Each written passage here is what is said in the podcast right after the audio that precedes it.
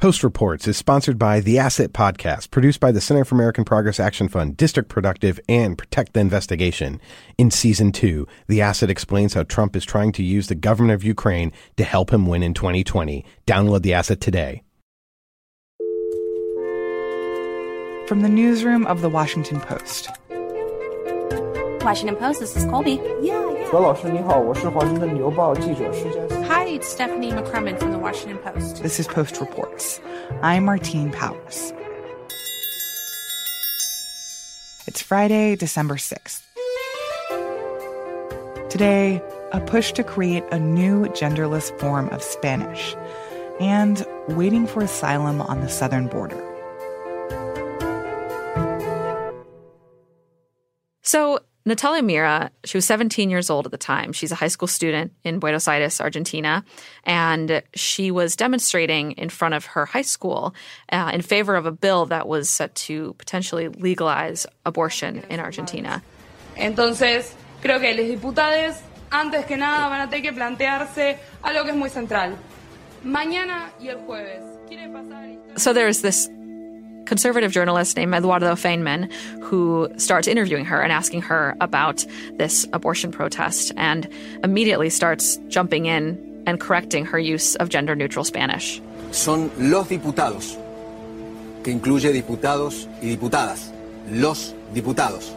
Saying it's uh, diputados instead of diputades, which is uh, the word for lawmakers, that she had said in a gender neutral form. El mío es castellano. Eh, es no. incluyendo tanto El mío géneros el mío es de castellano. mujer y varón El- no como el los géneros que no se interpelan por ninguno de los A mí en el colegio me enseñaron a hablar en castellano, Natalia. Y es los diputados y las diputadas. En castellano es así. She started saying that you know, I respect your way of speaking, you should respect mine. He says, My way is Spanish. I don't know what yours is. I don't know what they're teaching you in school these days. And suddenly it became a conversation less about abortion and more about the way she was speaking Spanish. Samantha Schmidt writes about gender and family issues for The Post. So this was really the first time that any major mainstream newspapers and networks in Argentina had given coverage to this gender neutral form of Spanish. It was a totally new thing to most people in Argentina and the the reactions were extremely strong. You know, people were pretty outraged by it because it just sounds entirely wrong to any Spanish speaker. And suddenly she became this symbol of this entire movement of young feminists, especially feminist women, a lot of high schoolers and college students that were kind of at the center of the feminist movement in Argentina. And she started getting attacked by people, not only in the news, but in her own communities. One of her former teachers even put a meme on his Facebook calling her a feminazi and making a joke about her use of this gender neutral form of Spanish. And it was it was extremely controversial and it really started this huge debate about how we speak Spanish in Argentina. So tell me more about the rise of gender neutral Spanish and how it's become more of like a, a political rallying cry. So that was in June 2018 when that video went viral. And it's been incredible to watch uh, from afar how much this has entered the mainstream in the last year and a half. It has been, you know, at the center of rallies and protests and feminist movement.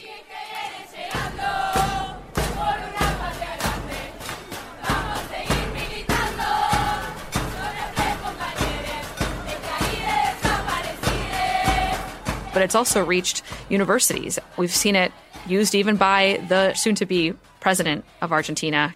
Alberto Fernandez has used it in speeches talking to young people. Para que cada chico, para cada, cada chica, cada chique, que no lo aprendo todavía. So it's, you know, in a very short amount of time reached a level of, of acceptance and widespread attention that I have found really remarkable. So when we talk about gender neutral Spanish, like what is what is that all about? So, unlike in English, every noun in Spanish has a gender, either masculine or feminine. It's one of many languages around the world that is considered grammatically gendered. And it makes it extremely difficult to acknowledge non binary identities, people who don't identify as male or female. Even when you are referring to a group of people, for example, and there are both men and women, the plural form defaults to masculine. There could be 99 women in a room and one man, and you have to refer to them as mis compañeros, my classmates, instead of mis compañeras. I feel like I remember learning that in Spanish class in seventh grade and being kind of confused and also a little bit horrified when you think about plural words in Spanish. That, like, if you're in this room full of women, if there's one dude in the room, that it completely changes the gender of the word because that dude and his male identity is like more important than the zillions of other women in the room who have a female identity. Right. And there's been advocates for a long time, particularly in feminist movements, who have pushed back against this and said that this is part of a machista, sexist society. That this language is inherently gendered, and so you know how can we how can we break with the patriarchy if we can't break with it in the way that we speak? And so there's been lots of efforts to do that. For one, by actually using both the masculine and the feminine to try to you know make sure that the feminine is visible but now there are some young people who are saying that that's not enough. We have to go further than that and, and break entirely with this binary system of the language.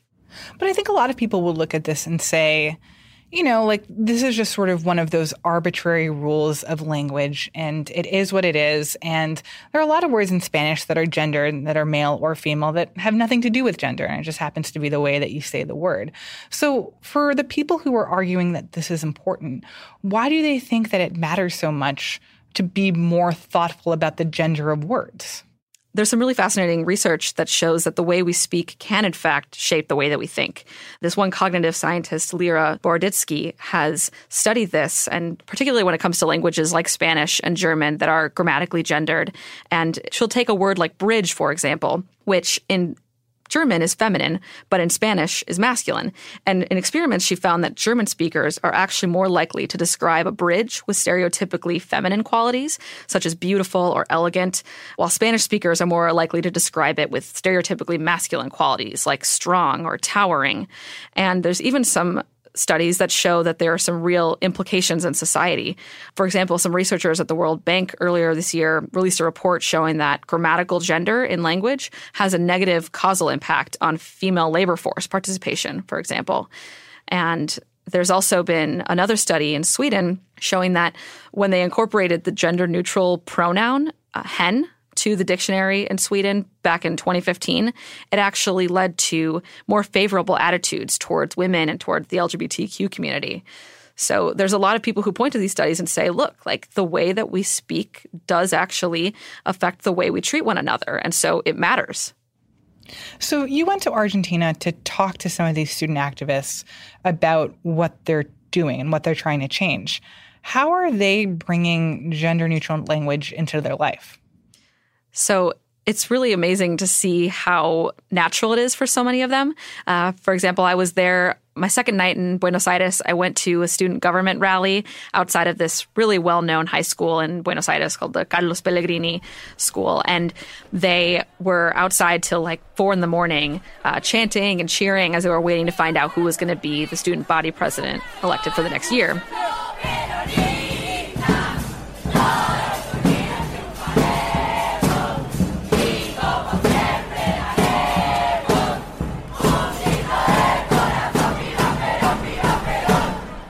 And all of the chants they were singing had gender neutral pronouns and gender neutral words. And so it was just totally natural for them to use this as part of their activism and to try to include all of the people in their class.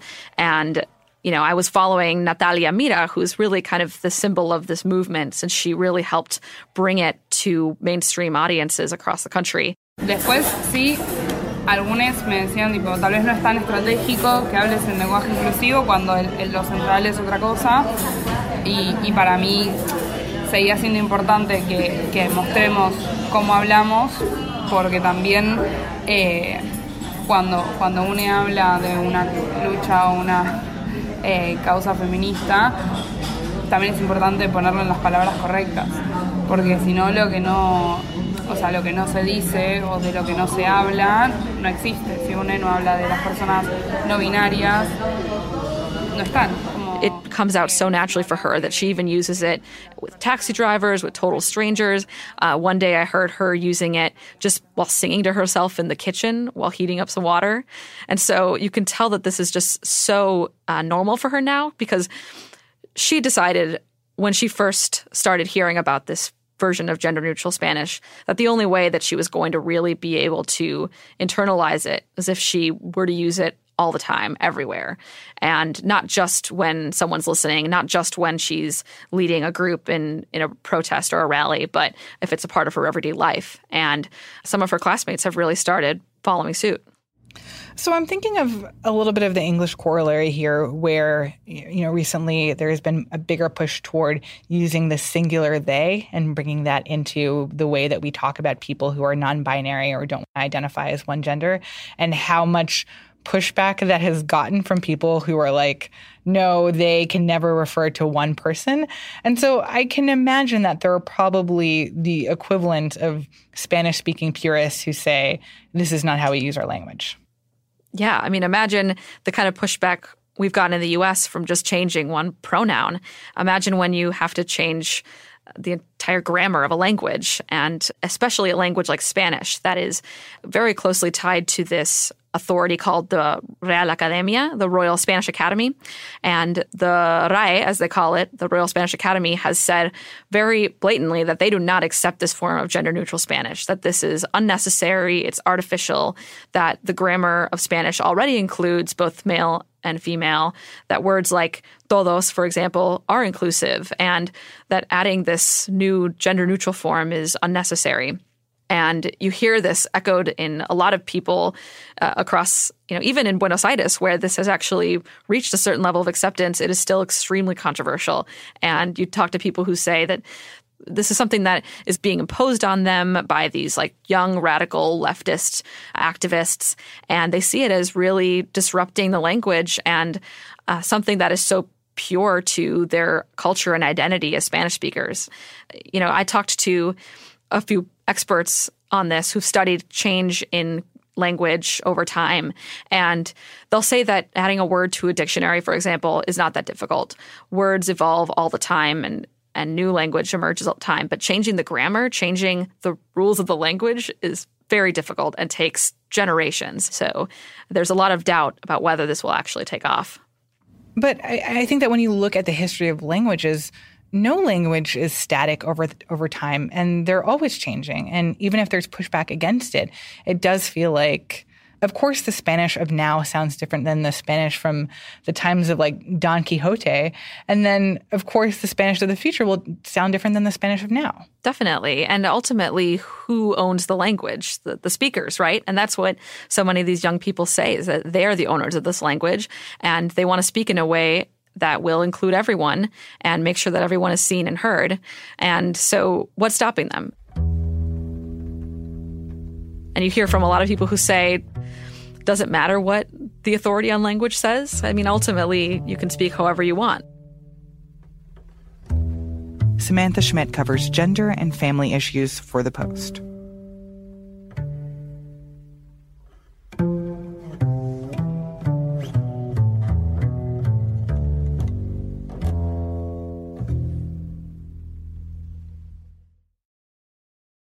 Post Reports is sponsored by The Asset Podcast, produced by the Center for American Progress Action Fund, District Productive, and Protect the Investigation. On July 25th, 2019, during a phone call with a foreign leader, Trump asked for a favor to investigate a political rival. Trump's call set off a cascade of events leading to the current impeachment proceedings.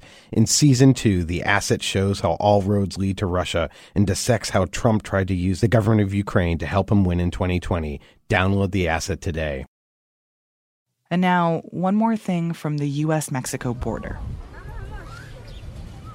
I'm here in, in Matamoros, Mexico, just across the border from Brownsville, Texas, where this huge encampment has emerged of migrants waiting under MPP or the Migrant Protection Protocols, which is a year old policy under the Trump administration that forces asylum seekers to wait in Mexico while their cases are sort of resolved or are not resolved.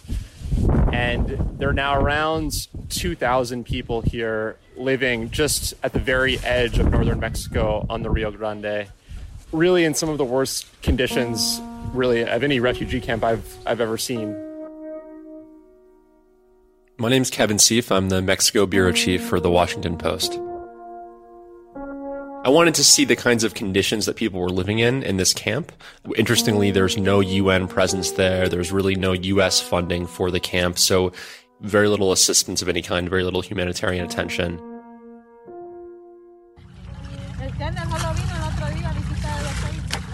There are three or maybe four portable toilets, so a lot of people are just going to the bathroom outside in the bushes. People are bathing in the Rio Grande, and that river is far from clean. Um, while people were bathing or washing their clothes or dishes, sometimes they see crazy things happen. Like once um, a decapitated man's body washed ashore, another time a huge dead cow so I mean, it's sort of just a horrific place. And uh, you know, when you're when you're on the river with people, as I was, sort of watching them, you see the border patrol come by in these speedboats and just create these huge waves in the Rio Grande.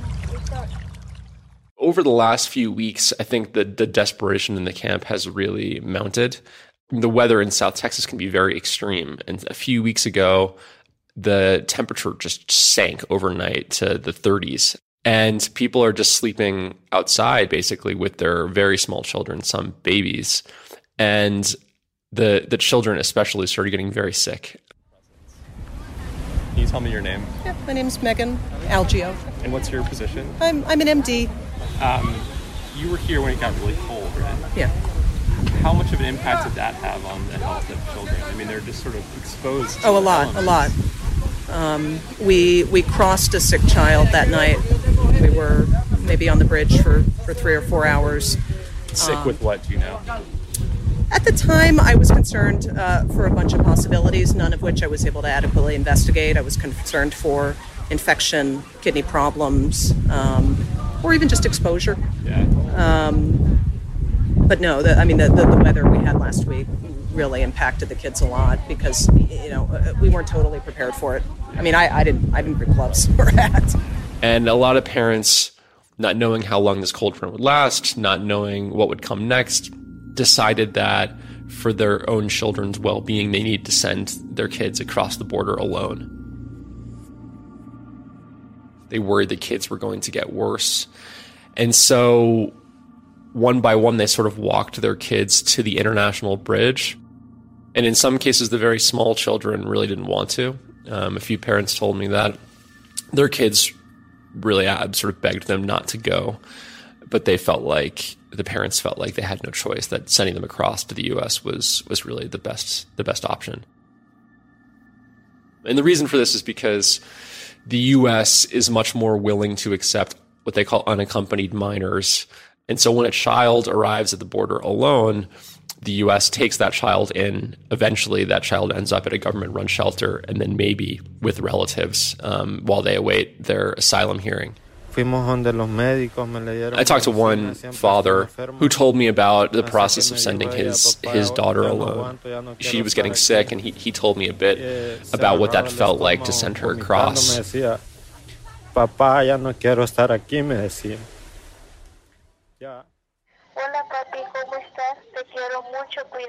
And then his relatives back in his home country, she had, through them, left a message for him. And since then, he's just been playing it over and over again. It's a very short message, but it's sort of the only thing he, he's heard from his daughter. The camp in Matamoros is, is the clearest illustration of how unprepared both Mexico and the US were for the implementation of MPP. There was never any plan for where those people would stay, how they would eat. The winter is coming in South Texas. So what will happen to, the, to these families, you know, as the months go by? Kevin Sieff is the Mexico bureau chief for the Post.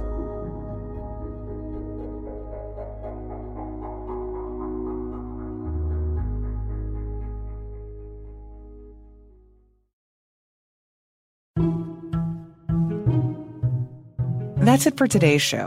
Thanks for listening. Our executive producer is Madhulika Sikka. Our senior producer is Matt Collette.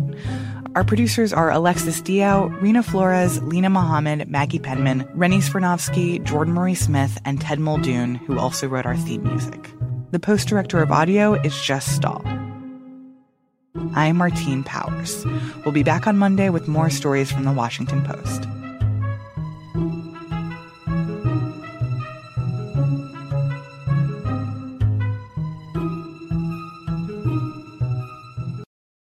Post Reports is sponsored by The Asset Podcast, produced by the Center for American Progress Action Fund, District Productive, and Protect the Investigation. In Season 2, The Asset explains how Trump is trying to use the government of Ukraine to help him win in 2020. Download The Asset today.